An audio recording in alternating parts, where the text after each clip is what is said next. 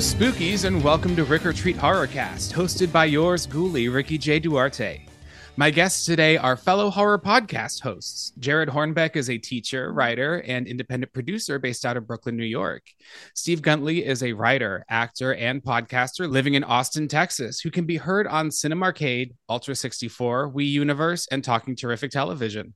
Combined, Jarrod and Steve are the hosts of Puppet Masters Castle Freaks, a podcast specializing in B movie analysis, particularly films produced by the iconic Full Moon Features and Empire International Picture Studios. Welcome to the show, a couple of Puppet Masters and Castle Freaks themselves, Jarrod and Steve. Thank you, Ricky. Hello, how's how's it going? Thank you for having us. Yeah, nice. It's nice to be here. I want to know who's who though. Like I want to know which Yeah, one I- of us is the puppet master and which one is the the castle freak. I think we have an idea in our head of who who they are, but I, it would be nice to hear an outside voice. Yeah, So- I'm curious if it aligns with my with my mental picture. Give us our titles, Ricky. Oh man. All right. Well, knowing you just, you know, just enough, I'm going to call Steve the puppet master and I'm going to call Jarrod the castle freak. That's fair. Okay, all right. I Does that was, fit? I, I was truthfully going to go the other way, but uh, I I will I can see arguments on both sides.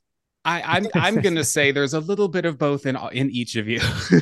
Inside all of us are two wolves. One is a puppet master, the other is a castle freak.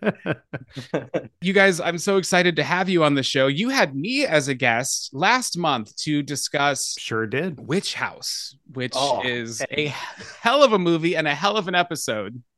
May we again say uh, we are so sorry. Um, Yeah. of, of all the movies I've ever seen in my life, Witch House is certainly one of them. Yes, yes. The I mean, part of the fun of our show is that sometimes people will just kind of roll the dice on a movie, you know, like, oh, this title sounds interesting or something like that. And sometimes it'll go great, and sometimes it uh, turns out to be Witch House, which is a bummer. But I had a we had regardless, we had a great time talking to you about that. Oh, we had totally. a great time Yeah. having you on the episode. I had a great time with you, and it wasn't even a roll of the dice. I literally thought it was another movie. I thought it was Witchboard, and I was so excited to talk about Witchboard, and then it wasn't. But All Still- three of us thought it was Witchboard. yeah, we were all kind of hoping it was Witchboard. Yeah, yeah, I had would have been such better. such a great time. Well, I, I have just a couple questions about you guys. Uh, Full Moon and Empire are like just on the outskirts of my area of expertise in horror, but I love and I appreciate the films by them that I've seen. Right? Tell Mhm. me about kind of the genesis of Puppet Masters Castle Freaks, and also how did you guys meet? Yeah, So Steve and I have been podcasting together for a little while. Uh, we were part of a sister show to the Laser Time podcast network called Talking Terrific Television, where we were doing a Sopranos recap a while back.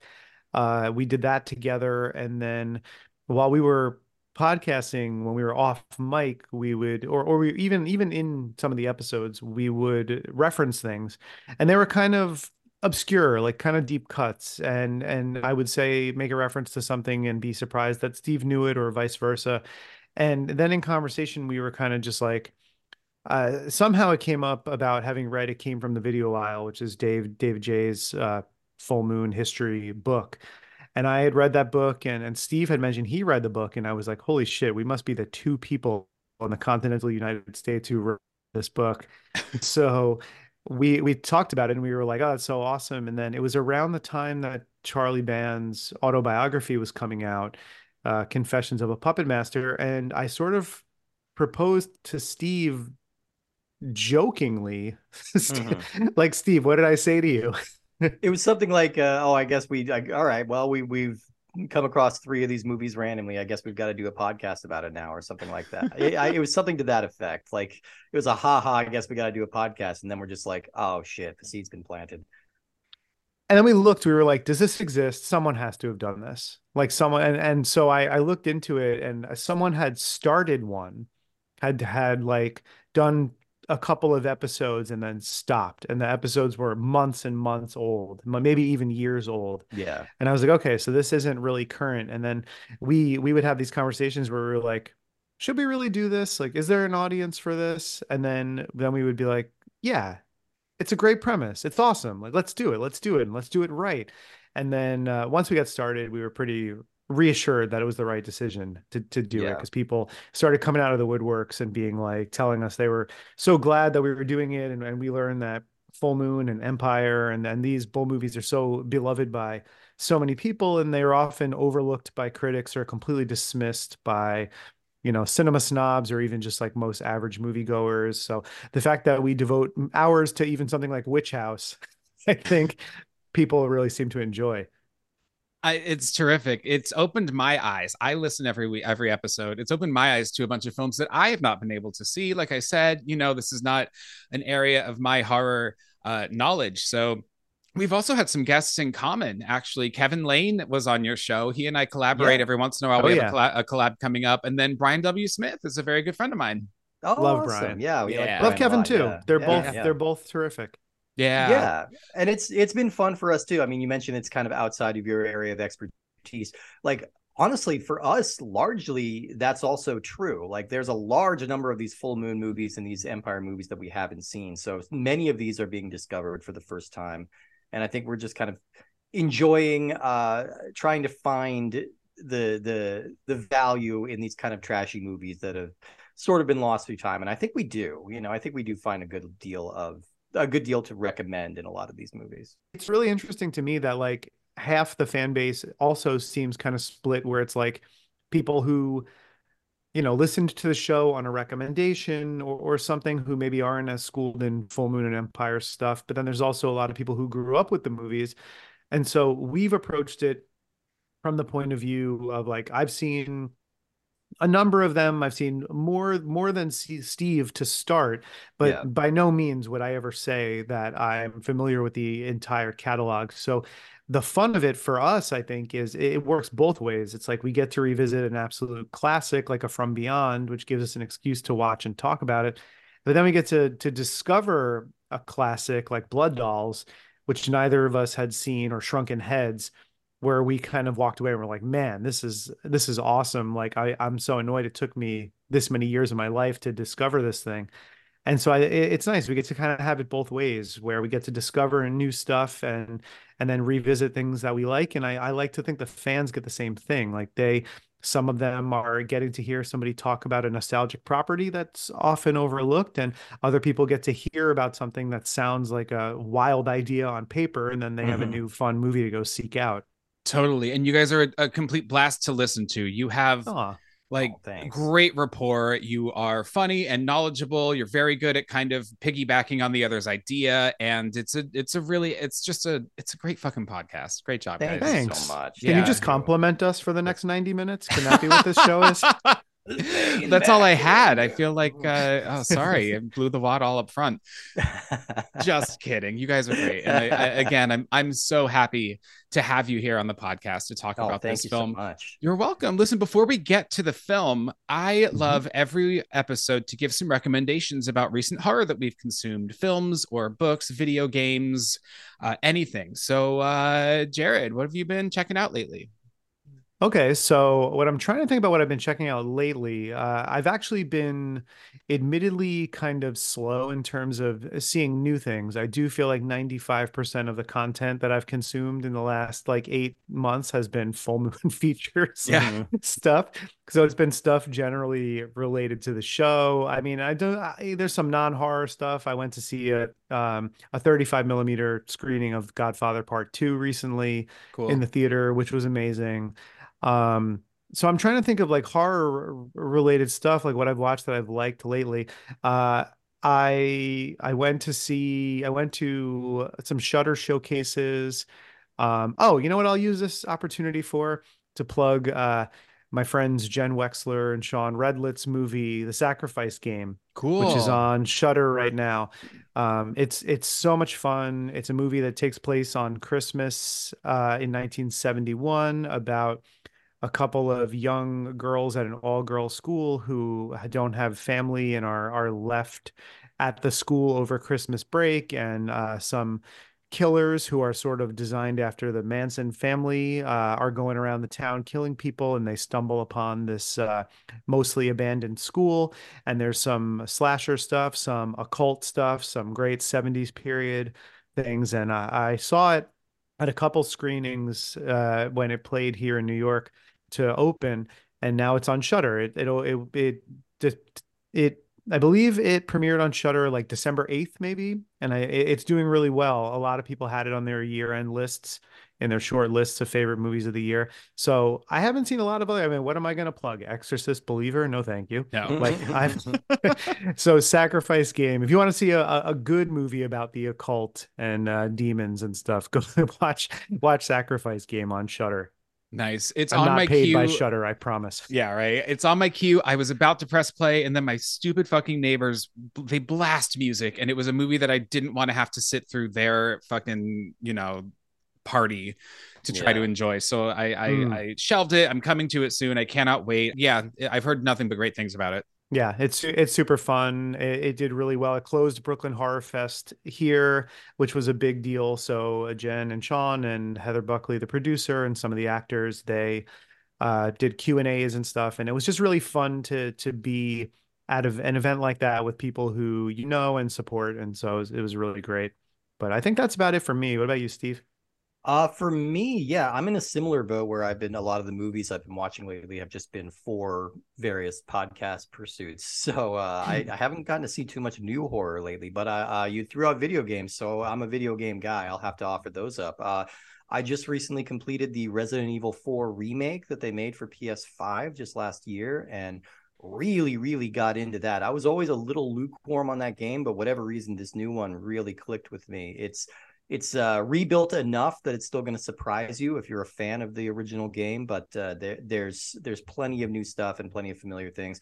It put me on a Resident Evil kick, so I just immediately booted up Resident Evil 3 remake, and I'm playing that now too. So I'm working my way backwards through the Resident Evil series again. Um, yeah, I think that's about it for me. I did watch Babe Pig in the City last night again, and that's surprisingly horrific, but uh, wonderful movie. So I'll throw that one out there. Such a different film than Babe. Babe makes me cry at the end every time, and then Big Pig, Pig in the City was like a, a real change in tone and direction for the franchise. really tortures a lot of dogs in that movie. Like Yeah. it's really very upsetting. As a dog owner, it's difficult to watch all these dogs getting mutilated in this Oh, movie. no. This Jesus. G-rated movie for This kids' children. movie. incidentally. Mm-hmm. That's hysterical. My recommendation is so for New Year's, a goal of mine that I set was to become an avid reader again. I used to be and then just stopped. And so now, what is today? We're recording on January 12th, uh, not even halfway through. And I've already read three books. So I've already read Oh, more Oh, books, awesome. More books than I read last year. So I'm really proud of myself. But Good for you. uh, so I just finished a book called The White Bishop. Friend of the pod, Brandon Perez Sanchez, is one of the co-writers on it. He's part of the Monster Makeup Productions crew who did Death Drop Gorgeous and Saint Drogo, Mm. um, which Nice. I just saw the New York premiere screening of. I can't recommend it enough. So I finished that book, and now I have started uh, Imajica by Clive Barker. And this is a book that I read a decade ago. It is my favorite Clive Barker. It is an epic. It's uh, over a thousand pages long. I have it bro- like broken down into two paperback volumes, so it's less imposing, but it's a real journey. I think it's some of his best writing. I think it is a story that is prime for like a really good television series take you know like give it like two seasons and and tell this story it's i just love him man. Like he's so good at world building and creating creatures you know and Yeah. um and and showcasing the horrors of humanity as well. He really strides a line like with a couple of barkers that i've written like if if it was some author with slightly less control of tone, it would be insufferable but like he finds the right note. He hits all these gothic beats like so perfectly. It's got this very florid writing and yeah he's got this really vivid like lovecraftian kind of imagination that i love. Uh yeah so i, I gotta check that one out. I haven't read that book Yeah, it's funny. Ricky. At no point during you you saying like what what stuff have we been like consuming lately did I even think of books, which is a problem. And I I also am an avid reader. During the school year, I don't get to read quite as much, so I tend to veer more into nonfiction because I find it a lot easier. I can jump around chapters. I can decide what thing I'm reading about, which which aspect of it is most important, and I tend to save fiction and novels for the summer.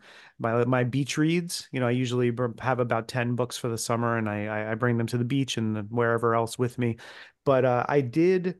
I buy. I haven't read it yet, but I did just get this beautiful, huge hardcover book. I mean, this thing weighs like 45 pounds, and it's called uh, Beyond Terror: The Films of Lucio Fulci. nice. And it's just all Fulci. It's gorgeous, gorgeous photographs, illustrations in it.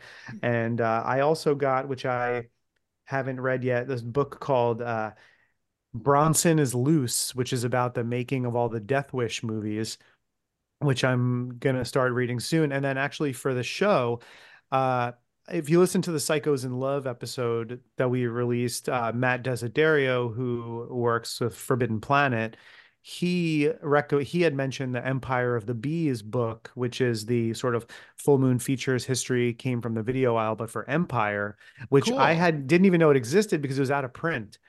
And I I happened to follow one on eBay that dropped significantly in price, probably still more than I should pay for a book, but it dropped a good amount. Hmm. So I snatched up a copy of that and I got it. It was delivered, got delivered to me right before the holiday break. And so I, I read that. It's probably the last thing of 2023 that I read, but it's been great because now I have a little bit more insight to take into the Empire movies as we record about them. But yeah, I'm like, I, I wasn't, I was thinking with as far as movies, it's been so much full moon stuff and stuff for the show, but books, yeah, books. I love books. Like I want to hear, hear more about books. I'm keeping so like my my in hand like holding a physical book. I'm focusing on fiction, and then Audible. I'm focusing on nonfiction. Mm. I'm Oh, currently yeah, that's good way listening to to uh, Men, Women, and Chainsaws by Carol J. Clover, which has been recommended to me for years. It's about Yeah. gender roles in horror, specifically slashers, occult, and uh, possession films, and rape revenge as well. And you know, this came out in I think '91, and it coined the phrase "final girl." Like this woman Yeah. created the phrase "final girl." Um, it's excellent. It's uh, I'm finding it to be maybe a hair repetitive, but I'm still blown away with it. I would love because it's so focused on the binary of gender being 1991. I would Yeah. love like a, a second edition, an updated version. That being said, in slasher films in particular, uh, gender is really showcased in the binary anyway. There's not Mhm. a lot of gray area in character development or anything. So it, it's not, you know, it's still fitting. Uh, highly Sure. recommend this book. I, I really, uh, it's brilliant. It's excellent. Yeah. Awesome. All right, fellas. Well, we came here to talk about a film. Uh, what do you say we go Rick or treating? Let's go. Let's do it.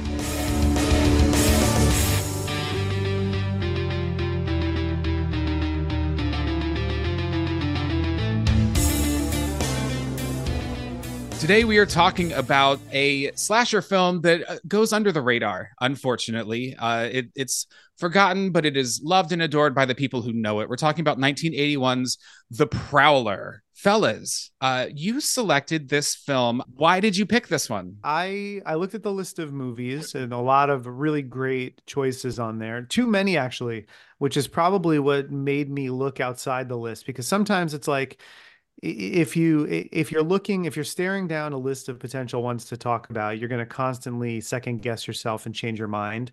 But what struck me was you had all these 80s slashers on there, which speaking for myself is sort of has always kind of been my favorite of the subgenre of horror movies. It's the one that I watched the most from when I was young. And so I, I was looking at it and I saw you know, a, a bunch of 80s slashers and I, I, I went, oh, did, is the Prowler on there? And then I scrolled back up and the Prowler wasn't on there. And then I, I looked back to see if it was something you covered. And then, and then I brought it up to you and I said, oh, what about the Prowler? Have you ever done, uh, were you planning on doing the Prowler? And then when you said that you hadn't actually seen it, I was kind of like, oh, well, this might be a good opportunity to watch it for the first time uh, for, for this, you know, rather than than putting it off. And so I'm glad that we were able to get it onto the list because, yeah, this is an overlooked movie in some ways. I mean, it's it's less overlooked now it's definitely been highly reappraised over the years. But this was one that in 81, when it was released, basically disappeared. I mean, had didn't make any money.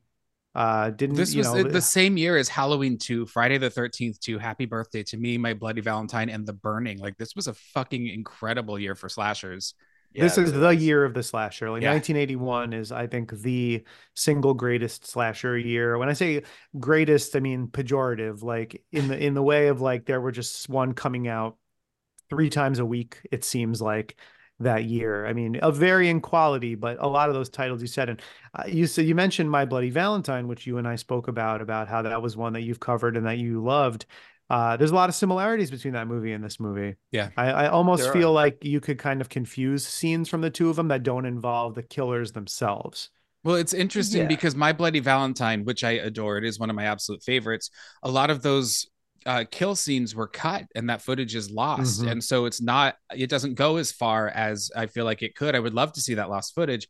This oh, film. Yeah goes for it in these kills, which I can't wait to talk about them. Tom Savini outdid himself in this film. Um, so yeah, I feel like it kind of, um, in a weird way, fills in some of the holes that My Bloody Valentine leaves me wanting. But I feel like yeah. I like the plot and characters of My Bloody Valentine much, much more that's sort of where I come down with it. Like I I was excited to talk about this not because this is necessarily a movie that I love. I only saw it the first time like maybe 2 or 3 years ago, mm-hmm. but because A yeah, I agree that it is kind of not talked about enough and B I think it features some of the best effects work by one of the best effects artists of all time and the fact that like kind of one of the best the jewels of his resume is sort of buried in this movie yeah. and so i think it's worth seeking out just for that. I mean the kill scenes in this movie are legendary and grotesque and some of the most realistic and upsetting gore that he's ever done uh, and i think it's worth watching for that. It takes a lot to surprise me and particularly uh, the the bayonet through the head scene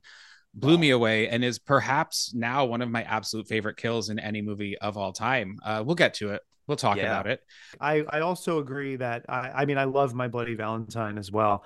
And I put them very close together. What that movie has going for it that this one doesn't is the Ballad of Harry Warden. Yeah. Mm-hmm. this needed a theme song. This needed yeah. a, a, closing credits little uh A Rose for Rosemary, the theme song. Yeah. Yeah. yeah. Uh, I feel like you need to write that song now. I threatened for a while to do a one man show like a cabaret where I just sang theme songs written for 80s slasher movies. But uh, oh my God, there's a great one for Terror Vision. Yeah, check that one out. Hey, I'm close by, Ricky. I'm close by. I'll be there. Make it happen. Yeah. All right, fine. I will. I want to see this. The film was made on a budget of about a million dollars. It did. It brought in less than a million. I read this was the 135th most successful film of 1981. Ooh. Did not do super well. It was re-released three years later in the state of South Carolina without permission under the title "The Pitchfork Murders." And to my understanding, no one knows who released it or how or why or what kind of money that might have brought in? Uh, from what I understand, the Pitchfork Murders is the title that they gave this movie over in Europe in a copy that they literally cut all the kills out of the movie.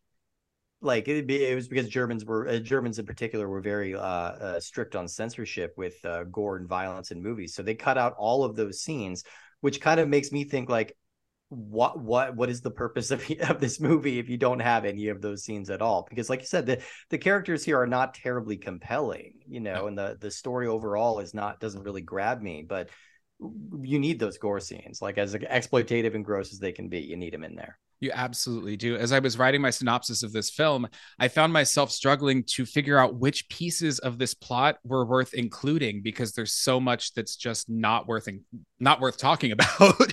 so I without mean, those, I, yeah, yeah, I, I, would say the, the overall thing to, that this movie does story wise that I think is cool is the use of a troubled veteran mm-hmm. as a villain, specifically a World War II veteran you know, because it's kind of acknowledging uh, PTSD or shell shock, as they would have called it around that time, as like a real thing when a lot of people were sort of burying that story and just kind of focusing on the rah rah hoorah elements of the victorious World War II. So it's kind of an interesting uh, spin to put on this as a character. It makes for a more compelling villain, and it makes for you know thematically, I think I don't think Joseph uh, Zito was really uh, thinking along those lines when he's making this movie. I think I imagine they just had the gear around, you know, and it's just like, all right, yeah, Yeah. slap Yeah. this on him. Let's see what he looks like. But it does kind of uh, consciously or unconsciously make for an interesting theme.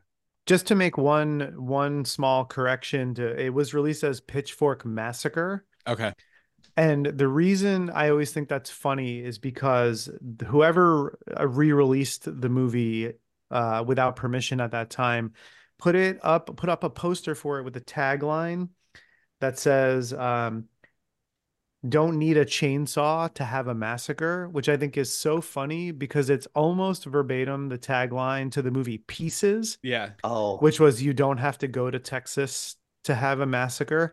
Uh, which that movie also has two taglines. The the uh, on the very top is that you don't have to go to Texas for a massacre, for a chainsaw massacre, and then at the very bottom under the name Pieces, it just says it's It's exactly, what, you, think it is. Yeah. that's a great tagline. Yeah. Yeah, yeah. It, it- that's a great movie too. Uh, I need to Yeah. get that one on the podcast for sure.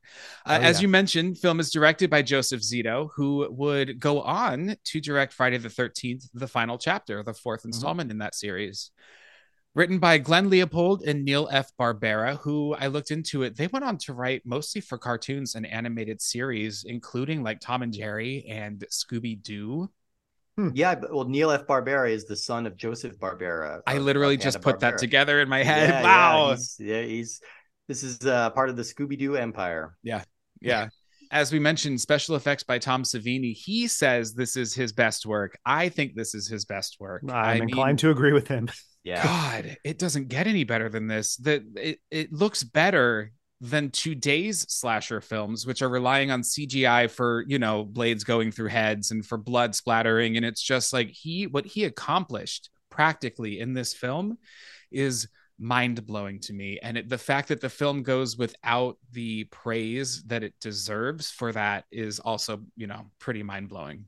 I think I mean- Jason Voorhees machete in the head death in Friday the 13th 4 is a really impressive uh, effect and probably as a single effect ranks up there among the best things he did but like pound for pound when you compare this movie the, each individual kill in this movie with the individual kills in Friday the 13th 4 as much as I love Friday the 13th 4 it does not I mean but also that was Paramount. That was the MPAA be, being really cautious about what they would let slip in a movie like that, even though they did relax their standards a little bit for part four because it was advertised as being the final chapter. So they were just kind of like, fine, this is the last one. Okay, we'll be a little bit more lenient. We'll allow it. Um, right. And so they were a little bit more lenient with it, but not anywhere near the degree to this. This movie cuts back to what I love so much about these death scenes is that the initial like impalation happens Mm. and then you'll see it get a reaction shot, which is where where a lot of movies would cut Mhm. And then it goes back and the gore effect is slightly magnified. And then it cuts again and then it cuts back again for like a third time where there it takes it to the the next level that you're just not used to seeing. Uh the girl uh in the pool with Yeah. the machete with- in in her neck is like one of my all-time favorite slasher moments. And and the uh what do you is there and I, i'm mad at myself for forgetting this word but like what would you call actually the the act of what happens to the woman with the pitchfork in the shower it has a name Yeah, I mean, im- impaled. right? impaled, yeah. it's just You were- impaled okay i thought there was Yeah, like another so. word for it but but that one too just seeing it so menacingly like just f- just keep getting pushed further and further up uh and then like you said the bayonet in the head just when those eyeballs roll back white it is That one, one of like the most gasp, amazing yeah.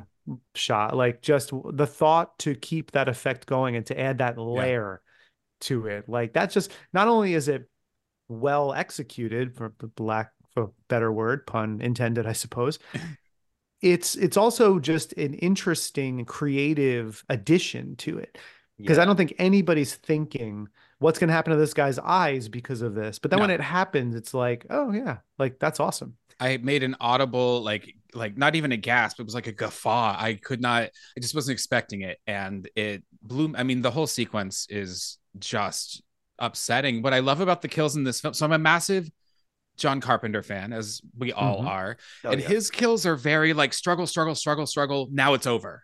and now we're kind of left in a moment of like um what did what did i just see? Someone just got killed. These the the kill goes on and then just like you said we see the person die. We see that final breath. We see their eyes like die. And uh it, it's we it's not a they, these films these kills are filmed in a way that i don't think we see very often. No. Yeah yeah i mean take the shower. I mean we're jumping around a little bit but like you mentioned the shower uh, uh pitchfork bit you know it's like any other movie this would just be a gratuitous excuse to show a naked young woman in the shower. In this case, it is to really drive home how good these effects are because mm-hmm. there is no shirt, there's no fabric, there's nothing that she could be wearing that's obscuring like where these blades are going. She feels very, very vulnerable and you really feel the impact of that kill in particular like you know it's not just tossed off to be titillation it's uh yeah. it's genuinely upsetting for these kill scenes, Tom Savini is the one who's executing them. He's the one in the costume doing the kills. And then throughout the rest of the film, to my understanding, Joseph Zito, the director himself, put on the costume and walked around wearing it. And then at the very end, when the killer is revealed, obviously it's a different actor uh, wearing the costume. But yeah, Tom, because he knew how to do these safely, was the one who ended up executing them. We have a score by Richard Einhorn, and I look, I I like the score in this film. It really works until it doesn't. The flowery music mm. at the very end drives me insane. But he did the music for Shockwaves and Don't Go in the House, Eyes of a Stranger, Dead of Winter, and Blood Range. Like this guy has a resume. Yeah. And beautiful cinematography by Raoul Lomas, who also did Children of the Corn and then would go on to do Friday the 13th, part four with Zito. Uh, this film looks a lot better than it is. I think really it, it interesting shots and... in the same way of uh, My Bloody Valentine uh, of, of having a non-traditional kind of setting for a mm-hmm. horror movie. Like mm-hmm. a seaside community is kind of not the typical set for a slasher movie. It's usually like some kind of anonymous, like middle America mm-hmm. place, mm-hmm. you know. But but this and My Bloody Valentine, which is set in a mining town, you know, the, those are distinctive. That's like it gives it a little bit of texture. I think. Totally agree with you, Steve. And I think that that's another reason why I really enjoy the movie Dead and Buried Yes, yeah, Dead because that's a that's another one of those like kind of remote location ones. I, I think you're absolutely right. It gives it a, a slightly different, uh, isolated location. I know, you know, if you're in the middle of the woods and there's a slasher out on the prowl, like yeah, you're in an isolated location maybe, but there's something about these these kind of small fringe towns that that I really enjoy. I also think it's an interesting creative choice uh, in terms of the cinematography to to shoot a lot of this with this very stylized romantic lighting mm. because i think it, it makes you it, it, kind of keeps you like you know the movie switches from 1945 to present day but it keeps this kind of sh- sheen on the film that that gives it sort of this it, this is now 1980 when this is being made and taking place but it also could be 1945 it almost transcends kind of like uh, there's nothing in inherently 1980 about when it cuts to present day other than maybe some of the hairstyles and and fashions and mm-hmm. stuff and because they're getting ready for the dance very early in the film and a lot of the film takes place at the dance you don't get a lot of casual 1980 fashion and so yeah. i think they they they're able to make this movie feel sort of glamorous in a way that that doesn't have it um feel too um uh, how should I say this?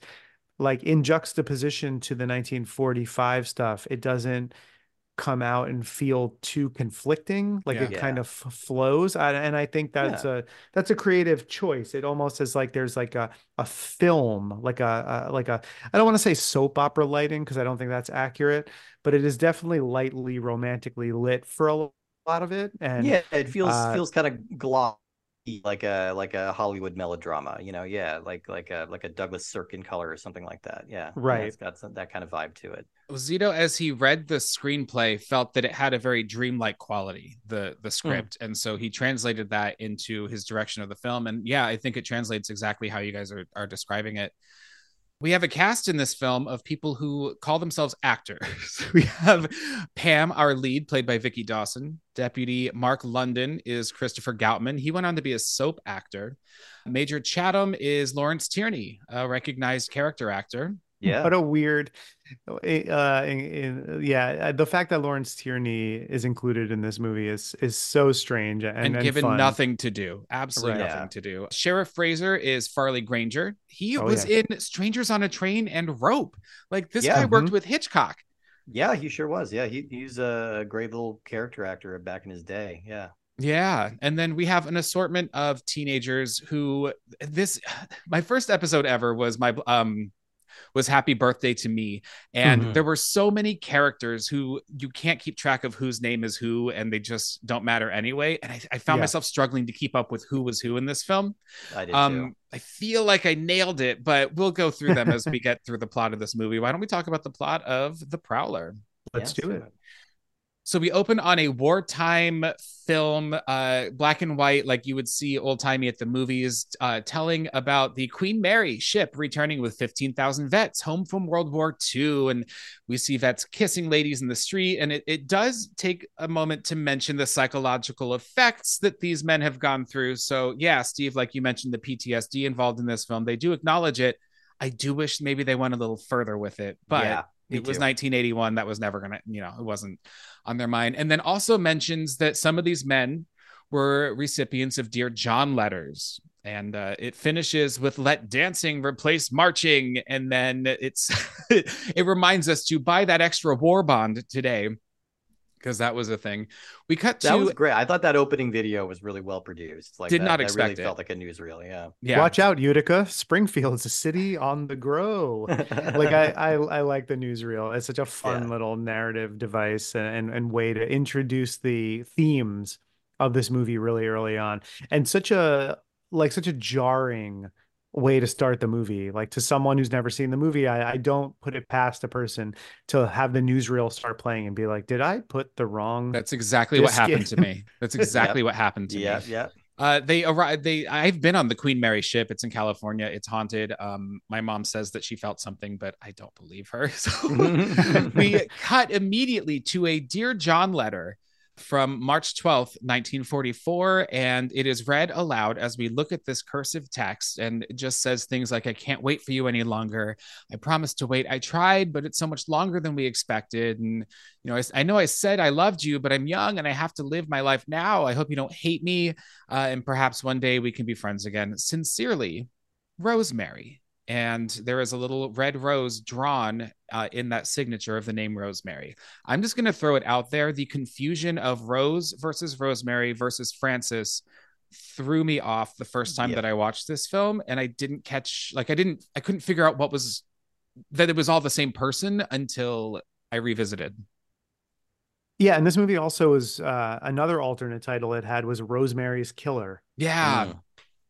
So yeah, they really lean hard into the identity thing here, but it is a little it is a little bit confusing putting those pieces together. I I, I will say it could be made a, a little bit more clear. It also sure. irks me that rosemary is an herb and yet she goes by rose for short and roses are used as like a motif throughout this film it just call her rose like don't give me the rosemary No, but Ricky, see that would be on the nose. okay Rosemary. I mean, now we're nuanced. thinking. You know, it's yeah, nuanced nuance.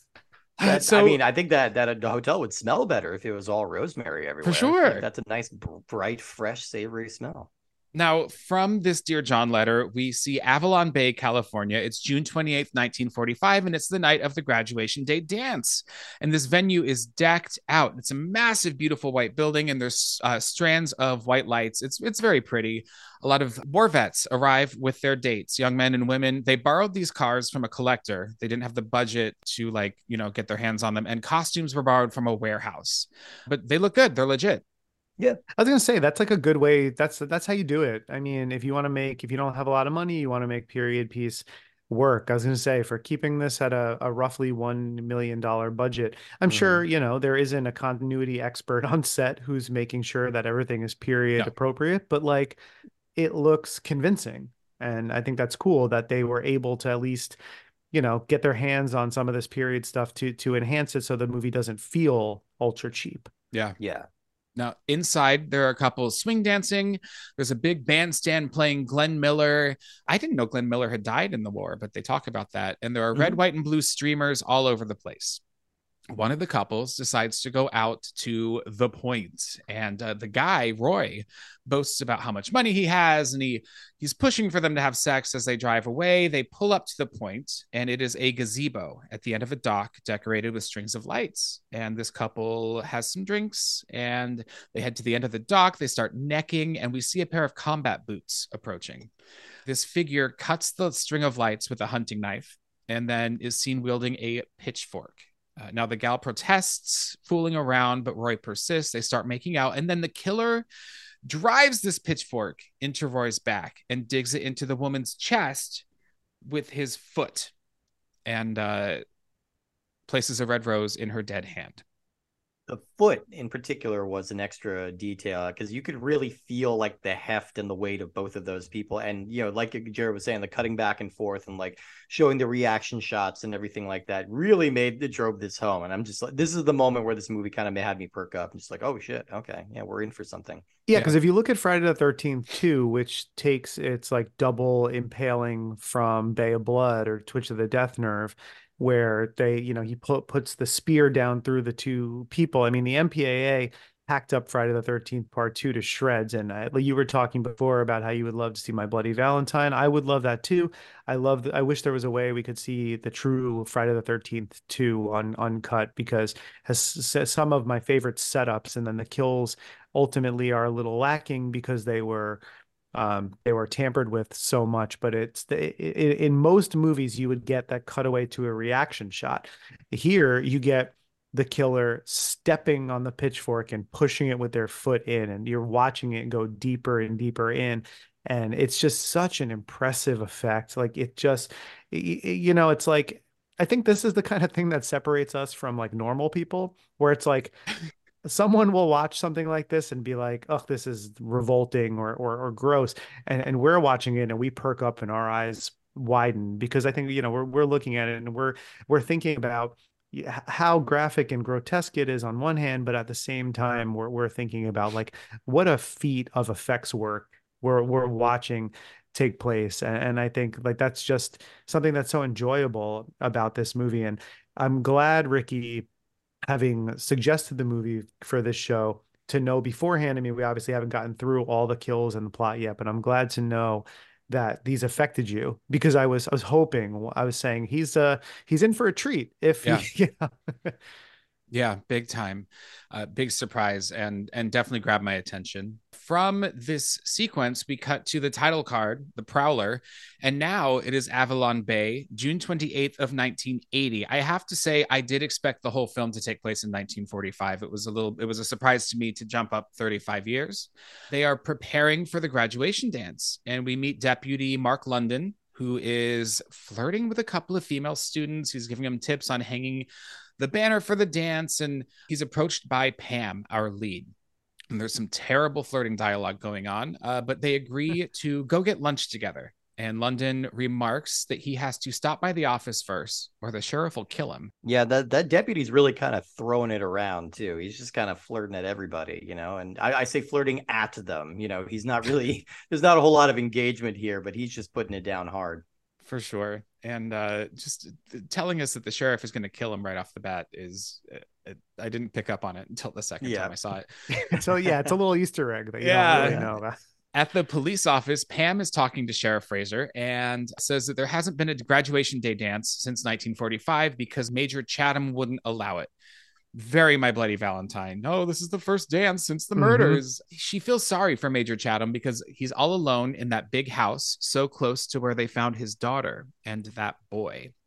Now, Sheriff Fraser tells her and London that the state police called about an hour ago and said somebody robbed a market up by Columbus, cut some kid up, and stole his car. And they think he might be headed this way. This is a whole red herring that for me does not serve the plot. I first off, it's a sequence I wish we got to see instead of we were told about it. And then second, it really kind of doesn't take us anywhere. yeah And despite this, the sheriff still has plans to leave town um, to go fishing, but he trusts Deputy London and says he can handle anything that might come along. Hmm. Anything. Again, it's like when when you when you say it out loud, it's like okay, so this guy's obviously the killer, right? Like, uh, yeah. it also adheres to the old movie rule of like who's the biggest name that's like not your lead or second lead in the cast. That's probably sure. him. Yeah. Right. Like why cast Farley Granger? Why make that connection? Although Steve and I talked on an episode of our own show recently about how a lot of uh, actors who were known for doing uh, working with horror directors or horror movies in like the 40s and 50s would all of a sudden show up in these small character roles in, in movies in the 80s like we mentioned Glenn Ford and we mentioned Rory Calhoun and uh, you know Farley Granger is in this one and uh, so it's it's nice it is nice to see these people show up in a movie. So it, it one on one hand, you're kind of like, well, maybe in 1980, like you know, Farley Granger hadn't worked for a while and was looking for a quick paycheck. But by the same token, the Hitchcock connection being there, it's kind of like, yeah, why is this guy here? Like yeah. he really, he really should be more consequential to what's going on. Same thing with, I mean, but that I guess that works as a red herring then for Lawrence Tierney because I yeah. think you have the same thought of like. Mm-hmm. Lawrence Tierney is in this movie. It's probably for a reason. So it's like he was just, you know, these are the, the we, we need a Lawrence Tierney type to play this old curmudgeon. But uh, apparently he was less curmudgeonly and more psychotic. Yeah, he's, he's, good. He's good visual shorthand just because he's mm. so uh, naturally menacing and just mm-hmm. in real life was a very intimidating person. So I think he's going to put up those flags for you just being in the movie. Yeah, he's a, a menacing dude, and it's unfortunate that he's wheelchair bound and sort of out of the picture for most of this movie. Kind yeah. of wasted in the film for sure. At lunch, Pam tells London that she hopes he can come by the dance a little later. She asks if he thinks the guy who robbed that store might come here, but London assures her that the state police are going to get him. Uh, but she tells him to be careful. Now, Sheriff Fraser gets off the phone with the state police, assures them that London can handle anything, and tells London that the biggest problem he'll have tonight are those kids from the dance running wild. But remember, there are still some people around here that won't put up with that kind of thing. And he gets really serious when he says that. Mm-hmm. On his way out of town, Fraser stops by the market to pick up some shaving cream and deodorant. And oh my God, the guy behind the counter says, Deodorant? No sweat. You get it? And it's such boomer humor. It's right. it's just bad. Um, but this, I mentioned I also hate my wife. Yeah, this, take my wife, please. This clerk and another guy who works there, who might be mentally handicapped, serve as a couple of other red herrings. They may be brothers. I'm not quite sure, but it it. I'm not going to call it completely inconsequential to the plot. It's just, you know, giving us people who could be suspects to be in a murder. Yeah, and I appreciated at least that we had some like interesting side characters here to uh to get invested in because I did still I'm still having the problem of like not remembering which character is which and which mm. actor is which is uh, for our our uh, stable of heroes. You know, they're they're a pretty uniquely bland group. Yeah, for sure. These guys are a lot more interesting. Yeah. yeah. no, the the character I believe his name is like Otis, the character in, Otto. in the Otto, yeah, Otto. in the deputy's yeah, yeah. office. I mean, that guy is he's kind of like a prototype of Harland Williams. Sure, Harland Williams was was a person that people knew about. yeah. I kept thinking that when I was when I was seeing him. But yeah, I think our our our leads here are are less um quirky and memorable and a little bit more nondescript. Yeah, big time. Although I do think it's interesting that the the woman who plays the lead, like I mean, I, I say the lead, but like the the number one final girl in, in this movie, Pam, uh, the actress Vicky Dawson, she was only 19 when they were making this movie, mm. which I think is interesting because usually it's the reverse that happens. Usually you have like a 28 year old right playing a teenager. Here you have a college dance where and it's a graduation dance so we're assuming that they're all 22 years old or so yeah and she's being played by a 19 year old I, I, think probably some of the other actors were slightly older but she was uh, younger than a college senior w- would have been at that time and I, I think that's interesting and i also feel like it's so hard to judge when you watch some of these older movies based on like hairstyles and oh, clothing, oh, yeah. like how old people are, because you're like, that's got to be a 30 year old, and then you look and they're like 19, and it's like, man. Yeah. Yeah, uh, she does read older. Like I didn't realize she was 19, but she has she I'm not going to say she carries a maturity, but you know, she is clearly the grounded level-headed one of this group and she uh, yeah, she reads she reads age appropriate even with those Yeah. bangs that age her.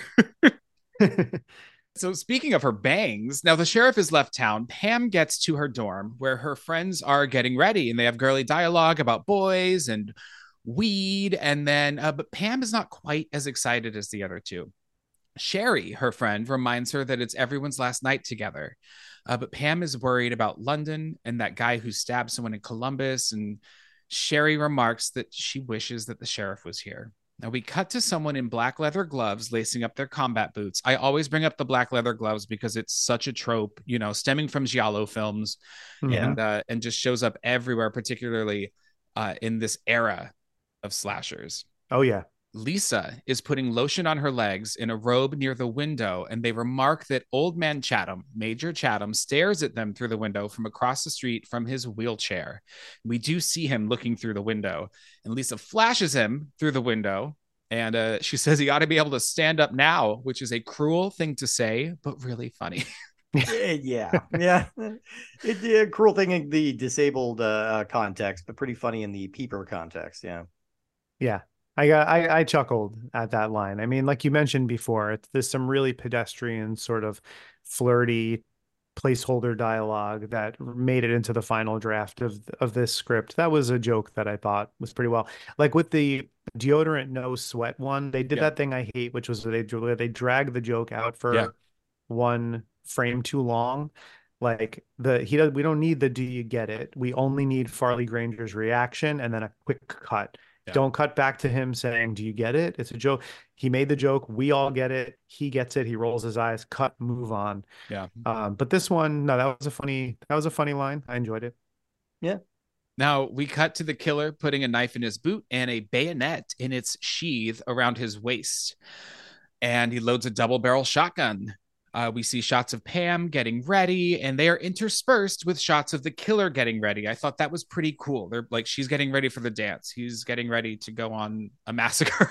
It's like the lowest level equivalent of like the end montage of The Godfather, where the people are getting ready Yeah. for the christening, but they're also Right. getting ready to pull off the executions at the same time. Yeah. Uh, Pam offers to wait for Sherry, her friend, who is in the shower, but she says go ahead without her. She's going to wait for her boyfriend Carl to pick her up. So Pam heads out, but she senses when she's outside that someone is watching her. And uh, she bumps into some friends. There's a jump scare, including friends Lisa and Paul, who are drinking on their way to go to the dance, and they end up walking together. Now, a figure enters the house where, the, like the dorm, it's a really massive, like four or five story Mhm. home. Really beautiful. This film was shot in New Jersey, takes place in California. yeah. We get a POV shot straight out of Halloween going up the stairs. They sneak up to her transparent sliding glass doors. How she didn't see him coming, I don't know. He slides them open and startles Sherry, and it turns out to be Carl, the boyfriend. And she tells him to take off his clothes and get in. So he heads to the bedroom and starts to undress. But he is grabbed from behind by the killer, smothering his mouth and nose. And uh, the killer plunges the bayonet down the top of his head and straight out the bottom of his mouth, like under his chin. And it's, as we talked about before, it doesn't cut away. We see the blood drizzle from the top of the head as Carl is still alive and kind of like trying to gurgle and make sounds. And then suddenly, as the bayonet is starting to get pulled out of the head, his eyes roll back, revealing just cloudy, like bright white bulbs.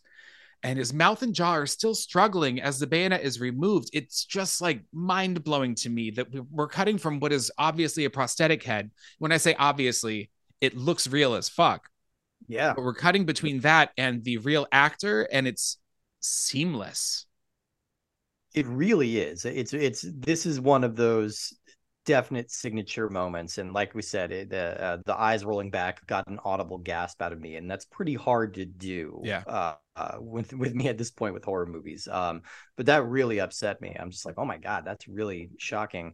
I mean we get kind of a couplet of arguably two of the best kills in the movie just right here in a row and it's just a real calling card kind of moment just like all right this is what you're in it, it is because when you watch the bayonet one i think you watch it and go wow i can't believe they went there that's got to be sort of the money shot and that what how can they top that and they'll find a way yeah. shot Yeah. somehow i mean they're they're all kind it's kind of like a three or four way tie for first when it comes Yeah. to some of these kills but i think that it cuts then to um to back to the shower and it's like you're you're thinking okay well she's going to get killed now it can't possibly be as gruesome as what we just witnessed can it it can he wipes killer wipes and um it should be noted this killer wears green army fatigues like from world war ii with a army helmet and then a mesh kind of camouflage mask over the face. Uh, so Yeah. army green from head to toe combat boots the leather gloves um, helmet uh, and weaponry adorning all over. Uh, wipes the blood off the bayonet which i only mentioned because it's such a it's just an uneasy moment. Like it's just gross looking yeah he approaches the shower where Sherry is waiting for Carl and she, he slides the door open and then impales her with his pitchfork. And it is brutal as the prongs slide into her torso and it just keeps going in and in. sure and then does he lifts her up against the wall uh, as she's screaming and bleeding in agony. Just something about the way that it, it takes time for like this is not a jason character. This is not a supernaturally strong person. This is taking the amount of effort it would likely take to stab somebody and it's really upsetting you know and the fact that they take their time with it and really linger on it is uh just yeah that's that's part of the power of it. Yeah. Well, you're you're focusing on the pitchfork and the torso for so long, and then it has the little cherry on top of just the blood pouring out of the mouth Mhm. when it cuts to the mouth with her being held up, which is just a, a again like a layer that you're not expecting, and so that part is kind of shocking too. So not only the the fact that so much, I mean, we know when we see people die in movies, blood comes from the mouth typically, but like this is uh, a lot of blood Yeah. coming from the mouth, and it not the not the last time that we're gonna see that either. I also want to comment on the nudity in this sequence because it is not a gratuitous flash up of her tits.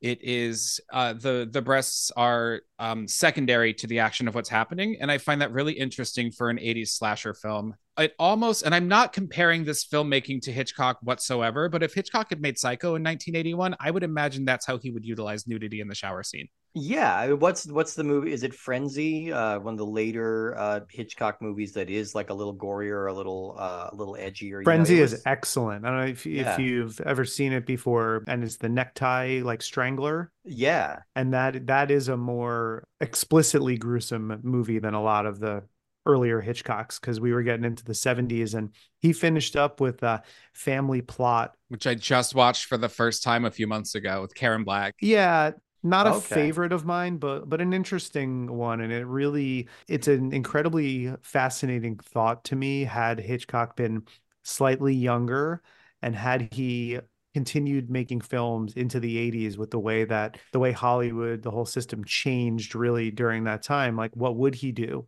like Yeah. what, what what would he do to push the envelope in the 80s so that's a, an interesting point I never really thought much about but I would I'm inclined to agree with you I think if Hitchcock were doing something like this he would look for that little extra Mhm. and and we get that little extra here Yeah.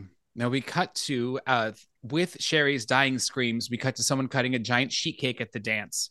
This dance is decorated with Pepto Bismol pink, and that is the only color that they have chosen as a theme for this dance. Uh, streamers and balloons. I read that it rained one night, and the humidity in the air caused the Pepto Bismol pink streamers to stain the walls of this venue, and so they had Oh, to no. repaint. Yeah, they had to repaint uh, after because there were streaks of just gross, like like pink, just a bad color of pink. Anyway, yeah, that was a bad color scheme. enough and this about- is the, these prom scenes are where I was really missing like you know where's the where where's the the wacky frat boy and his nerdy friend who's trying Sure. to get laid? Like where's the where's the punk rock girl who keeps like s- the hairspraying her hair and has a This- switchblade in her boot? Like I, I want some characters here. I like to Oh, point you- out every time I do a movie from this era, particularly, is that those tropes had not been decided upon yet, and that's what I kind it's of true. yeah love about this is that they they haven't figured out how to make quote what we know as a slasher movie yet, and so they're a little less ex- like unexpected. No, it's just a bunch of drunk guys leaning on a urinal while Yeah. one guy pukes and another guy takes a shit next to him. The, yeah exactly wacky the fun. two guys looking at the same urinal, uh, I didn't know what to do with that. Yeah Um, I will. I, I have to point out that the band playing this party is called Nowhere Fast, and I listened to a couple podcast episodes about this film, and there are mixed reviews of the quality of music with which this band produces, and I am on the side of a. They have no business playing a dance, and B, uh, they get way too much time uh, and coverage in this film, and I want less of their music in my ear holes. yeah Let I, me I ask think you, they're- i think the band name was uh, kind of a, a self-fulfilling prophecy on that Yeah. one yeah Yeah, Rick, let me ask you, where does this rank? Where does the this band rank in uh, comparison to the the bands in New Year's Evil? so we just I just did an episode on New Year's Evil. That, I know. That's Shadow, the you. band. I would 100% go to a Shadow show from New Year's Evil, and Uh, I the would song ne- New Year's Evil is a banger. Yeah, you Oh, yeah, couldn't all the pay, music in that movie is you couldn't Yeah. pay me to go see this band in the Prowler. no way no way Now, Deputy London arrives at the dance. Pam's working the punch table, but he's pulled aside by Lisa to dance. And he kind of shrugs Pam's way and is like, I guess this will dance with her. He looks like he's not into it at first, but then he's having fun. And he finally heads over to Pam, grabs some punch, and then Lisa bumps into him on purpose and spills the punch all over Lisa's dress. Being a gay man, I just have to take a moment and talk about Pam's outfits in this because this first dress reminds me of like rainbow sherbet with sequins and i want to hate it and i just can't. It, it's like a ballerina barbie dress and then she later changes into what should be a cuter blue dress and just seems frumpy and inappropriate but that's all i'm going to say about the costuming in this film. The blue dress was more like bridesmaid. Yeah Yeah. felt like felt like that. That's what it looked like to me. Yeah it's not a it's not like a a, a dance dress yeah yeah Yeah, you can see why Lisa comes in like uh, she comes in like the cha cha to London's Danny Zuko yes and, and pulls him away, uh, and and and you can see why because you know he's got he's got to choose between like slutty Lisa or frumpy Pam. yeah Well, Deputy London, I figured it out halfway through. He looks like a han- like a handsome Christopher Walken. Like he has Christopher Walken's He does look like Walken, but yeah. like enhanced into uh, morphed into like if Christopher Christopher Walken like when he was young wasn't bad looking, but I don't know. That's this that's- is this is soap opera Walken yeah this is, Yeah. uh, yeah yeah yeah Now, Pam been, if goes- been uh what's that app that if he's been face tuned a little bit yeah yeah right, right, right. uh, Pam heads back to change her dress and she's super mad. She goes upstairs and here's the shower running, assuming that Sherry's still in there, which she is. And she closes the Mm. bathroom door, uh, which does creak back open behind her. We do see that Sherry is dead in the shower. The killer's gloved hand places a red rose over her face. Now, Pam changes into this blue dress, does not no- notice Carl's blood on the bed sheets, grabs her purse, and heads downstairs. But she hears the floorboards above her creaking and then sees this killer at the top of the stairs. She runs down the stairs, banging on doors and calling uh, for help, and all the doors are locked. Literally, all the doors are locked. Every single door is locked. Um, she bangs on a screen door and can't get out of a screen door. It's too much for me. Finds a door that has like a hook latch and finally gets out. I do think that it's a well filmed chase scene.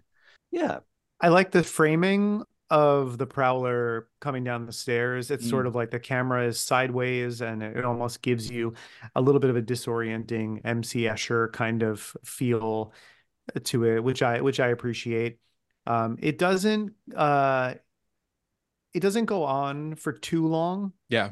which I like. I think there's a couple of cuts of her going down some various hallways and um, a couple of good shots of of him stalking. And I, so I think as a ch- as a chase sequence, I think it's it's it's not bad. Uh, I I I always hold these sequences up to like in the one with the good the the bitchy girl Wendy in Prom Night Oh yeah. when Sure. she goes through the school, Yeah. which I find to be like one is one of my favorite chase scenes in a slasher movie in in an otherwise average slasher movie. I think Yeah. that scene elevates it and and here I think this is um um a passable a passable one. Now she runs outside and is grabbed by Major Chatham in his wheelchair, and he won't let her go. He's wearing black leather gloves. She's begging to let him go. She finally gets away when her dress rips, and she keeps running and bumps into London. And she tells him someone was chasing her, and Major Chatham grabbed her. London takes a look around while Pam waits in the Jeep, in the like sheriff's Jeep. And we see the killer's boots as he hides, but London, uh, the sequence takes too long. It's just It too much of. London crouching around with a flashlight. Uh, this movie is about an hour and a half. It could be an hour 20 if they cut some of this stuff and a That's- strong hour 20. Yeah, no, I I was I was struggling a bit with these two because I think you know obviously the intention is to uh, build tension and build stakes and things like that, but Mm. I I felt, felt plotting and it felt like it just went on too long. Yeah. And there are too many scenes like that. There's a few Too scenes like that where it's just slowly wandering through the hotel. It just feels like they're trying to pad out the reels. The score is doing something for me. It's just what's happening on screen is not as interesting as the score. Yeah. Now, Pam is startled by London when he opens the Jeep door. He says that he found wheel- wheelchair marks and boot tracks, but that's it. And Pam tells him that Sherry's still inside with Carl. So London goes inside to find them. We see that they are inside the shower. Sherry's laid down on in the tub, and Carl is hanging from the shower head by his necktie. It's a really good straight down shot at them. But Mhm. London doesn't go into the room. He just hears the shower and then turns around and goes back out. Uh, gets in the car and they drive to Major Chatham's house, but he doesn't answer the door. They go in the back entrance into the dark house. There's music and tension, but again, this goes on for way too long. Like, what are we supposed to be afraid of here? yeah. You know, just a dark house. That's not enough for me. Right. Yeah, we at least need to be cutting to like, you know, there's some boots or there's some, you know, there's there's some shuffling curtains or something, Yeah. you know. They split up, and uh, London keeps looking, and Pam finds a box of old black and white pictures and a photo album with a rose pressed inside. And there's a picture of a woman, a young girl named Frances Rosemary Chatham. This is the girl who was killed in the opening sequence. London returns, and Pam explains that she has figured out that Frances Rosemary Chatham, the major's daughter, was the one who was killed 35 years ago, and that they never found the killer. It must have been someone who knew she was called Rose. The killer could still be around. I think uh, for me, I thought that we were already supposed to know all of that. Yeah, yeah, I think we Hinted at early. Yeah. It, that's always an annoying part of movies where it's like they need to explain to the characters the things that we've known already this whole time. You know, it's always just kind of like, yeah, all right, all right, let's get to it. London tells her that the guy who chased her may be the person that the state police are looking for right now. Suggests that they just go to the dance and tell everyone to stay inside. She suggests calling the sheriff, and London gets his feelings hurt. He's supposed to be able to handle anything. Gets a big sad. Yeah, back at the dance, Paul is puking in the bathroom. We get more coverage of this terrible band playing than we need, and Lisa enters the men's room to find Paul. She angrily tells him that she's going to cool off for a bit. When he gets tired of hugging the toilet, he can find her at the pool. And she leaves, which to me is the worst possible justification of having a woman jump like she's going swimming when she is made up for a dance. Like hair and Right. makeup just thrown to the wind. Yeah, she put effort into that. Yeah. Like there's still an evening ahead of her, you know? Yeah. yeah. Nope, she yeah, needs that to- doesn't track. She needs to cool off. Well, she's he, you know, she's getting mad at Paul. She's she's overheating. She needs to cool off. Literally. So I, I got to say, actress Cindy Weintraub, who plays Lisa in the movie. Uh, I don't know if you're familiar. She's also in the movie um, Humanoids from the Deep. oh yeah. oh, right. So she has not had a lot of luck around water and Yeah. the surrounding areas. yeah. Yeah. Things go bad for her there. Definitely, for sure. Uh, she does leave before an announcement is made on stage that a prowler has been seen around the campus. Uh, that's why the movie's called The Prowler. And that could be dangerous. Everyone is asked to stay inside. No one can leave the dance. Lisa's friends talk about Lisa leaving and they decide, nah, she's probably okay. Yeah. a chaperone gets Paul, drunk Paul, kicked out of the dance despite the announcement that they just made that no one can leave. And uh, Deputy London escorts him out. You can't leave by your own volition, but you No. can get escorted out. Escorted out yeah, by when you're authority. in an unfit state to defend yourself. Yes, Right. that's fine. Let's throw you outside. We cut to Lisa diving into the swimming pool in her underwear.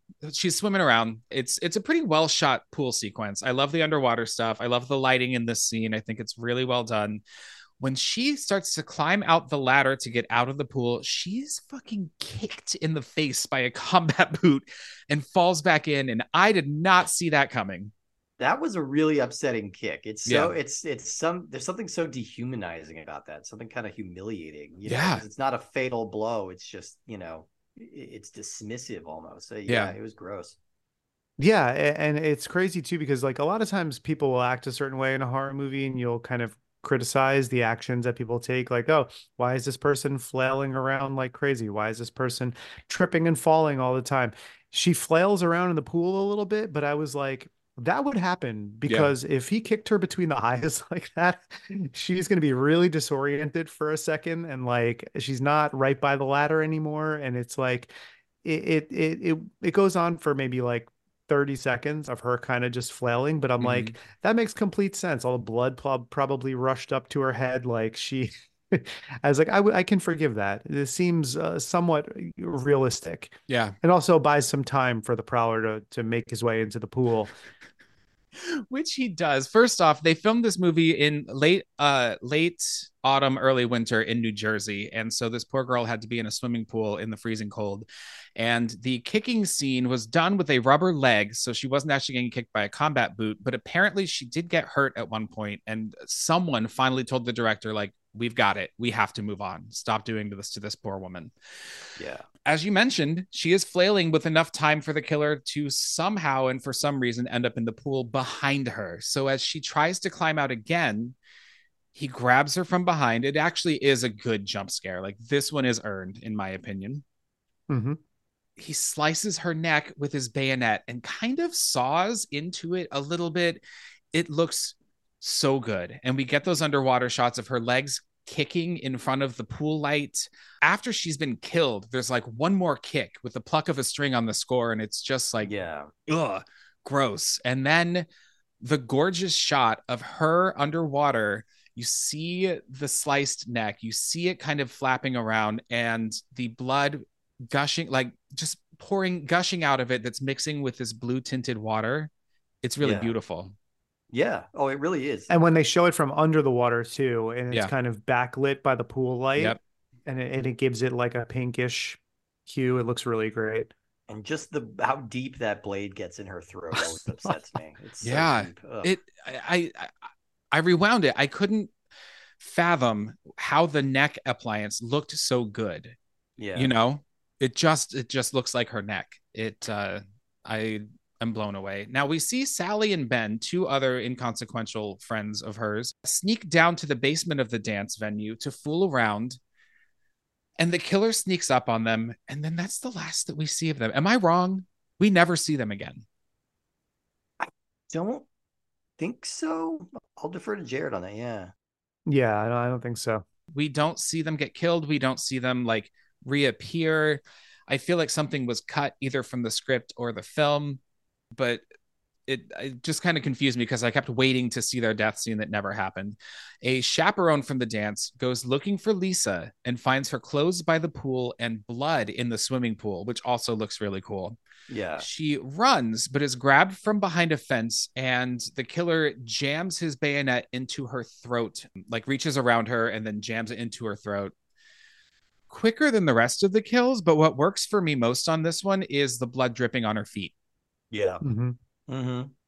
well i almost feel like that was a, a creative choice too because it's like let's let's keep the stakes high like let's keep the gore high but we don't want such another visually unpleasant death to follow the other one so quickly i think i think they made i think they made the choice like they probably could have shown us the slice and the prosthesis but i think they wanted to give you uh, they wanted you to have a little bit of a, a rest from just how graphic the the Yeah. death right before it was. Now Kingsley, that store clerk who made the the deodorant joke before, confronts Pam in London about a bunch of kids that are misbehaving in the cemetery. He says there hasn't been any trouble on this campus in 30 years until they started having a dance again, and he's weird and creepy, maybe drunk, I don't know. And Pam wonders what he was doing wandering around by the cemetery. They drive to the cemetery. London leaves Pam in the Jeep and starts looking around. This is aimless wandering, but good score again. And a POV shot is following him, but it's not a person following him, which throws me off. Anyway, he comes across Right. an open grave, and the casket inside has been opened. Uh, he climbs in to investigate as Pam is hearing footsteps while she's sitting in the Jeep. Turns out to be Otto, the mentally challenged brother of the clerk, looking in the window. So London runs to her and then he brings her back to the open grave. This movie has so much back and forth to locations. Uh, yeah. back to and forth. punctuate that point it's like i when when we were talking about this the scene of them kind of meandering earlier in my brain i equated that with the same scene Yeah. with otto and, and the open grave and they're not and it's like if i'm confusing them then we're going back to this too often Yeah. Yeah. London opens the he, so he climbs into the grave. He opens the casket and we see Lisa's dead body with her throat slit and she's holding a red rose in her hands. London sees that there's no name on the grave, but there is a rose carved into it. London calls to get a hold of the sheriff, and this scene is mind blowingly, impossibly pointless as well. The guy who runs the place where the sheriff is supposed to be staying fishing talks slow, moves slow, tells him, Yeah, sure, I'll go try to find the sheriff in his cabin, and then just sits and plays solitaire and snacks for a good 45 seconds to one minute Yeah. before returning to the phone and telling him that he can't find the sheriff. Like, it's infuriating to me. I'm wondering if he was I don't know, maybe he was like a stand-up comedian or something or or you know He has that some- vibe. some, some buddy of the uh, director. Like I think he felt like he was gonna pop off of this little uh comedic side bit. But yeah, I, I agree. It's just like painfully slow. It's just like, all right, come on, just just yeah he's supposed to be there for some comic relief it just doesn't really land Not at No. all. Not at all. London calls the state police and he's told that they'll be there in less than a half an hour to help. They caught the man who robbed the store and stabbed that guy and stole his car, so it can't be him doing these killings. Pam deduces that that grave probably belonged to Rose Chatham. Duh. And that the man who killed her also killed Lisa. London and Pam have a dumb argument where he tries to convince her he's going to Chatham's house alone and she should stay at the dance. And she says, Fine, you just go play sheriff and hurts his feelings again. i love what so a, this- fragile. yeah. yeah it's it, that was a really fun like uh soap soap opera y sitcom line delivery Well, she gets out of the Jeep and he's like, Okay, bye, I'm leaving you. And, and then it's, it's just, she gets back in. uh the they drive back to Chatham's house so much back and forth and they head in and this time London is armed with a shotgun now he heads upstairs and Pam looks around downstairs and again long shots spooky music um this might work a little better for me I think than the other sequences like this because the stakes are now higher Yeah.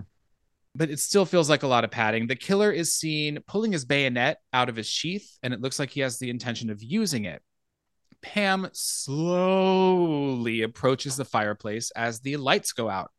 London starts to go down to check the fuse, uh, but is attacked by the killer, knocked out, and dragged away, leaving his shotgun on the floor. The killer picks up his pitchfork, and as he picks it up, it kind of lifts over London's head, and you don't really know if he kills London or not.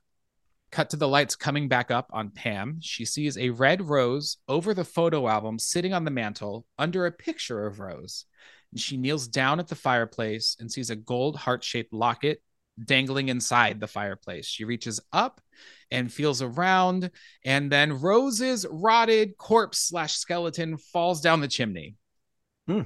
which i find to be a, a pretty effective jump scare Yeah, like i think it's pretty well it's pretty well staged not expecting it. I do, it raises the question why was Rose's corpse placed in the chimney?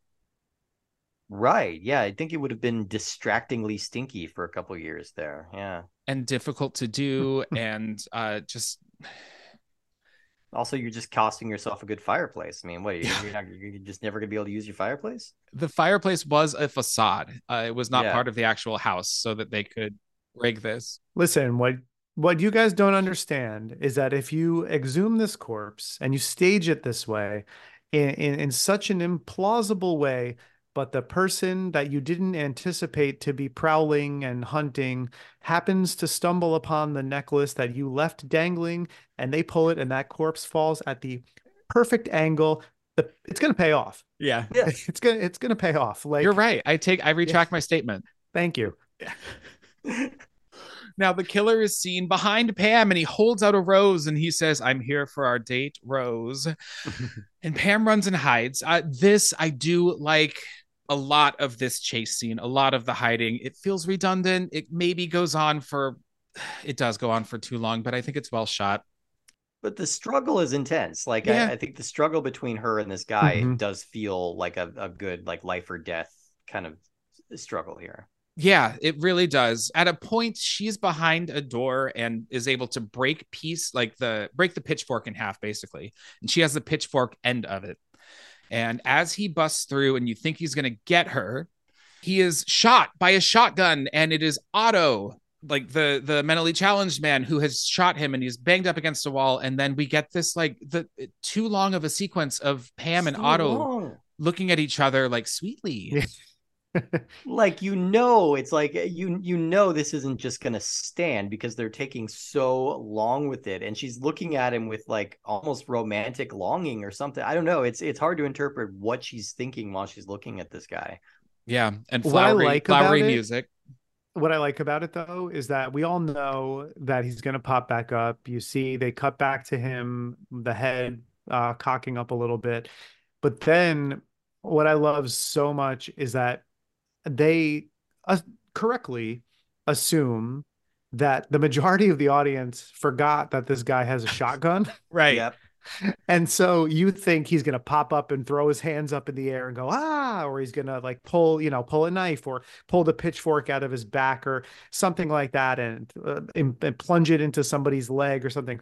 No, he just full blown double barrel shotguns when he sits up, and it's great. Yeah. Yeah. And blasts Otto against the wall, and there is blood everywhere. Pam jams the pitchfork, her end of the pitchfork, into the killer's back and leaps for the shotgun. And yeah, they wrestle, they struggle. It's cool to see a final girl like this get something to do and put up a fight, you know? yeah it's a good moment. Now the killer starts to cough and then removes his mask, and uh, we see it is revealed that it is Sheriff Fraser. Oh no, I didn't see that coming. no how could we have guessed Can I tell you the first time I watched it, uh, you know, a few days ago, I had forgotten who, like, I didn't recognize who this character was. I had forgotten that there was a sheriff in this movie at all. yeah i think they needed to have her like yell the sheriff oh you're the sheriff because i if she didn't do that i would be like who the fuck is this guy Yes. Yeah. Yeah, it's very much like Roy in Friday the Thirteenth. I was just when thinking they Roy. see Yeah, him- yeah. when I you see just thinking of Roy, Roy. fall on the spikes, the the latex mask that he was wearing under the hockey mask rips open, and you see his face, but you don't you don't see all of his face, and there's like rain beating down on him, and there's a good like. 10 seconds where I feel like everyone who watches that movie for the first time goes, Who is that? Who the fuck Yeah, is yeah. yeah. Oh, for Yeah. sure. And it's the same thing here. So they're fighting, they're still struggling. The he has the shotgun in his hand. She finagles it to rest underneath his chin, and she pulls the trigger and blows his head to smithereens, and it's Oof. glorious. What a good head explosion. And it's so brief. It's like half a second long. Yeah. You can see enough of it to get the detail of it, but you can tell they were on a strict leash about what they how much of this they could show. Yes. Is this the same year as Scanners or is Same Scanners the year. year? Is it year? So really? this is a great year for exploding heads in For head trauma. Uh, between those two, like this is a great year for that. I know. And then uh, Tom Savini himself, his head blowing up like a melon in maniac was only probably about nine months earlier. Yeah, because that was Right, okay. 1980. He and then he had a he Tom Savini also had a great head explosion in Dawn of the Dead.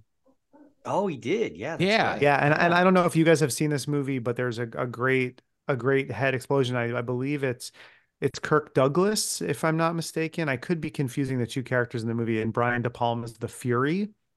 Okay. Uh, oh, that's yeah. A- yeah, Amy yeah. Irving is like a telekinetic who makes his head explode. I explode. love that movie. and it's uh it's awesome too. Yeah. This is a great head explosion. This one ranks right up there with Scanners, right up there with the Maniac. I mean, I I love just like a full on like melon explosion like you I mean, like you get for this one. we i'm sure you've gotten to it in other uh savini episodes but this is one that really drove it home for me you know the savini is a veteran you know savini Mhm. fought was on the ground in vietnam he Yes. saw a lot of carnage and he's talked a lot about how his special effects makeup has kind of been a way for him to process some of the things that he saw Yeah. and with the military motif in this movie, I just couldn't help but think that he's really working through something with this movie Uh, because he's going so far, so far, and like putting in so much work into these effects. Uh, it it, felt, it feels like it's a movie that struck a chord with him for some reason. I had not even considered that he had been to war. I knew that he had, but yeah, that connection is super, super valid and super apparent. Uh, I did read it, it's his hands that pull the trigger on the shotgun. It was a real Mm. shotgun that they used. And apparently it only exploded half of the head, but it must have been the front half because it looks pretty destroyed. Oh, okay, maybe that's why they Yeah. cut away so quick. But yeah, Maybe. it good. Yeah, what they had looked good. I'm going to correct Hmm. myself before people fire off these angry tweets at me. It, it was not. It was John Cassavetes' head who I believe explodes in the Fury. That Okay. uh, Amy Irving explodes, not Kirk Douglas, although Kirk Douglas is in that movie as Yeah. well. Okay. I keep wanting to do an episode on that, and none of my guests have seen it. But um, one day, one day I'll get to it. So we cut to the next morning, and London and Pam are driving to the dorm again, back and forth to locations. Uh, he tells Pam to go upstairs while he talks to the state police, who are finally arriving.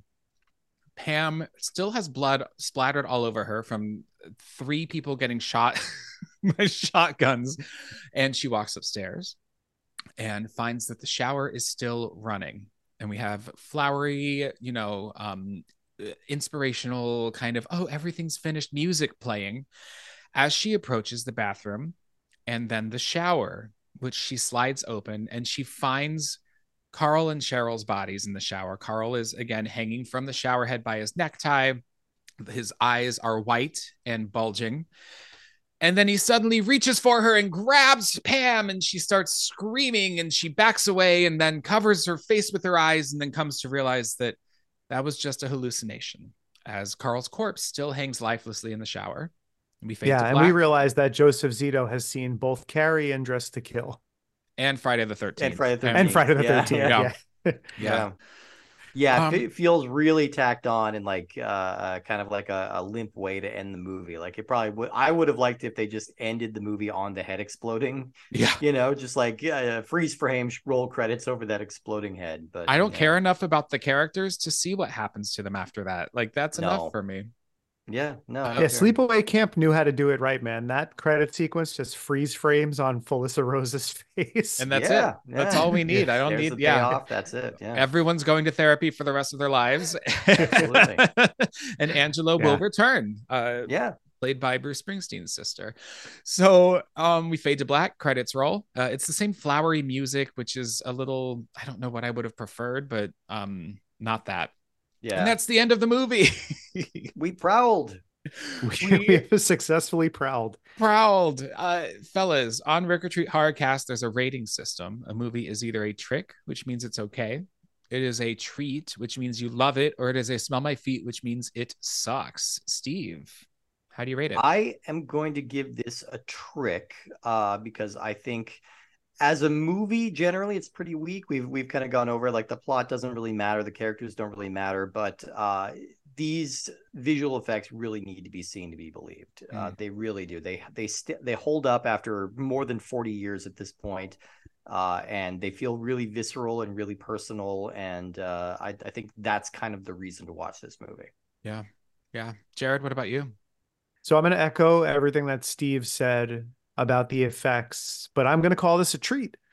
Um, I I like this movie a lot. I recognize there are problems with the narrative, problems with pacing, but I think the the effects, the kill scenes are so visceral that it, it it makes up for it. And what I like about this movie is also what I like about My Bloody Valentine is that there's an ambition here to make this stand out from the pack of all of the sort of nondescript slashers that were being made at the time.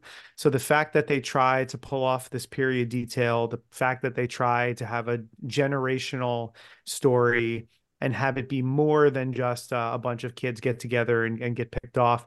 I know obviously the the story is thin, but I, I like the fact that they try it. And I think that Joseph Zito, who he was a theater actor, or I'm sorry, a theater director, I should say, before this. And this was an early film for him to make and he was still kind of learning mm. as he went along and i think he has a pretty sure-handed grasp on this and i think he you know he he was someone who sought to make something that had a little bit more meat than than some of the the other genre movies that were were coming out at the time. And i i feel like he brought that to friday the 13th 4 too. I know we mentioned before about the the actress who played lisa having to be outside in the freezing cold and him wanting to continuously you know do more takes and stuff like that. And that was the impression i got of him that he was really tough on the on the cast in Friday Four as well. The same thing happened with uh, the yeah. character who's in the raft, Judie Aronson, and, and uh, it was the actor who plays Jason. Jason spoke up. Ted White. Yeah, yeah. The actor who played Jason spoke up and was like, "Enough is enough, dude. Like, she's had enough. Right. Let's move on."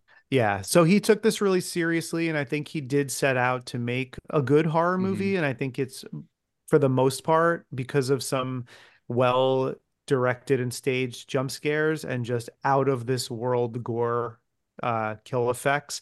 I think he succeeded. So I I, I rate this one pretty high. Uh, I I think when I when people ask me to recommend slasher movies to them, this one usually falls. If they said, "Give me a list of your ten favorites," I mean this this one might pop up on there. And uh, like Steve said, only because the gore, the the effects need to be seen to be believed.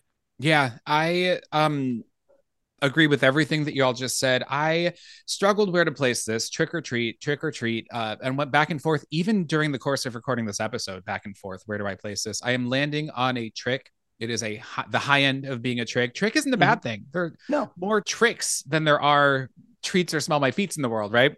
Hey, sure. The film for me, the the performances are not as bad you know, I think that it, the script is what really I struggle with in this film. I think that the story, there's not enough of it there. I think mm-hmm. if it had gotten a couple more passes, maybe built something up, focused a little bit more on the lore and the history of this, you know, murder that happened 35 yeah. years ago. Give me more of right. that and and touch on the PTSD of this veteran, you know, touch on the fact that he's yeah. a jilted lover. We don't, we don't, we don't head in that direction very very much the film yeah is made by the kills and for that reason i recommend everybody watch this film. It's not that it's unwatchable it's very watchable. No. I will watch it again someday happily and i will very happily recommend it and show it to others. And there's uh, just and, maybe a couple of moments you can fast forward through. Yeah and you'll know when you get to them. Mm-hmm. i can't I, i'm actually really grateful that the two of you recommended this one to me and I'm really glad that it worked out that it was one that I was excited about and really enjoyed. So thank you for bringing this into my life. Absolutely. I'm glad to hear it, Ricky. I was thinking, I was hoping that that was the reaction you were going to have. I was hoping that you were going to get to these gore scenes and be like, "Holy shit!" And then that would, you know, come out when you talked about it, and it did. So I, I'm I'm glad because that was the what I was hoping for, and I got it. So you you don't have to thank me. I'm, I'm so glad that you now are familiar with this movie and that you you now can say to other people you, you can say with confidence to other people like oh shit you remember that pool scene in the prowler? Yeah yeah and now i'll know for sure. Hey guys i can't thank you enough for being on my podcast. Oh it's been a pleasure. Tell my listeners where they can stalk you all right. So if you have enjoyed listening to us and our input on this show, you can check out our show, Puppet Masters Castle Freaks. Uh, we drop new episodes every Friday on any podcast catcher that you use. Uh, we're also on YouTube. Uh, we have social media on Instagram. You can follow the show at Puppet Masters underscore Castle Freaks. You can follow me at uh, at G- underscore Giallo underscore Jerry or Steve at Minotaur Matador. Um, and we're on X and Blue Sky and Threads. And so if you if you want to you know subscribe to the show and follow any of our socials, we're very easily accessible. Uh, I do all of my podcasting on that show. Steve does not. Steve, where else can people find you? Yeah, I have another show called Cinemarcade. Uh, so for people who are uh, video game fans out there, that's a show where we watch a movie and then we play the video game based off of that movie to see how they uh, compare and contrast and uh, how they enhance or detract from the experience of one another. Uh, I've been having a lot of fun with that and got about yeah we got uh, you know, a good amount of content out there for that show. So definitely check that one out uh, in all the same places. That's such a great premise for a podcast. I got oh thanks yeah we're yeah. having fun. We're lots of movies that you wouldn't expect. Good. Cool. Uh, well, you can follow the pod, my podcast, Rick or Treat Horrorcast, on all platforms at Rick or Treat Pod and YouTube um, at Rick or Treat Horrorcast. But I'm really grateful to everyone for listening. And I am so grateful to Jarrod and to Steve for taking the time to be on this show. I really do adore you guys, and I love your show, and um, and I can't Aww, recommend thanks, it. Man. Yeah, I can't recommend well, it we, enough. All right, guys, you're welcome back anytime. And oh, um, thanks so yay. much. We'll see y'all later, spookies. So long. Thanks for coming Rick or Treating. It'd be a real scream if you'd take a moment to subscribe, rate, and review the show on whatever platform you're listening on. The show's spooky intro and outro music is a cover of Camille Saint-Saëns' Danse Macabre with orchestrations composed and performed by Lestat von Mondlicht. My website, rickortreat.com, is designed and maintained by Evelyn DeVere. The show's social media content is created by my evil minion and social media manager, Stanley Martin. The Rick or Treat logo was designed by Philip Romano. Contact information and links to these artists can be found in the episode description. Check them out, they're frighteningly talented. Rick or Treat Horrorcast is independently produced by me, Ricky J. Duarte of Rick or Treat Productions. If you like what you heard, tell a fiend. I mean, friend. If you didn't, well, they're coming to get you, listener.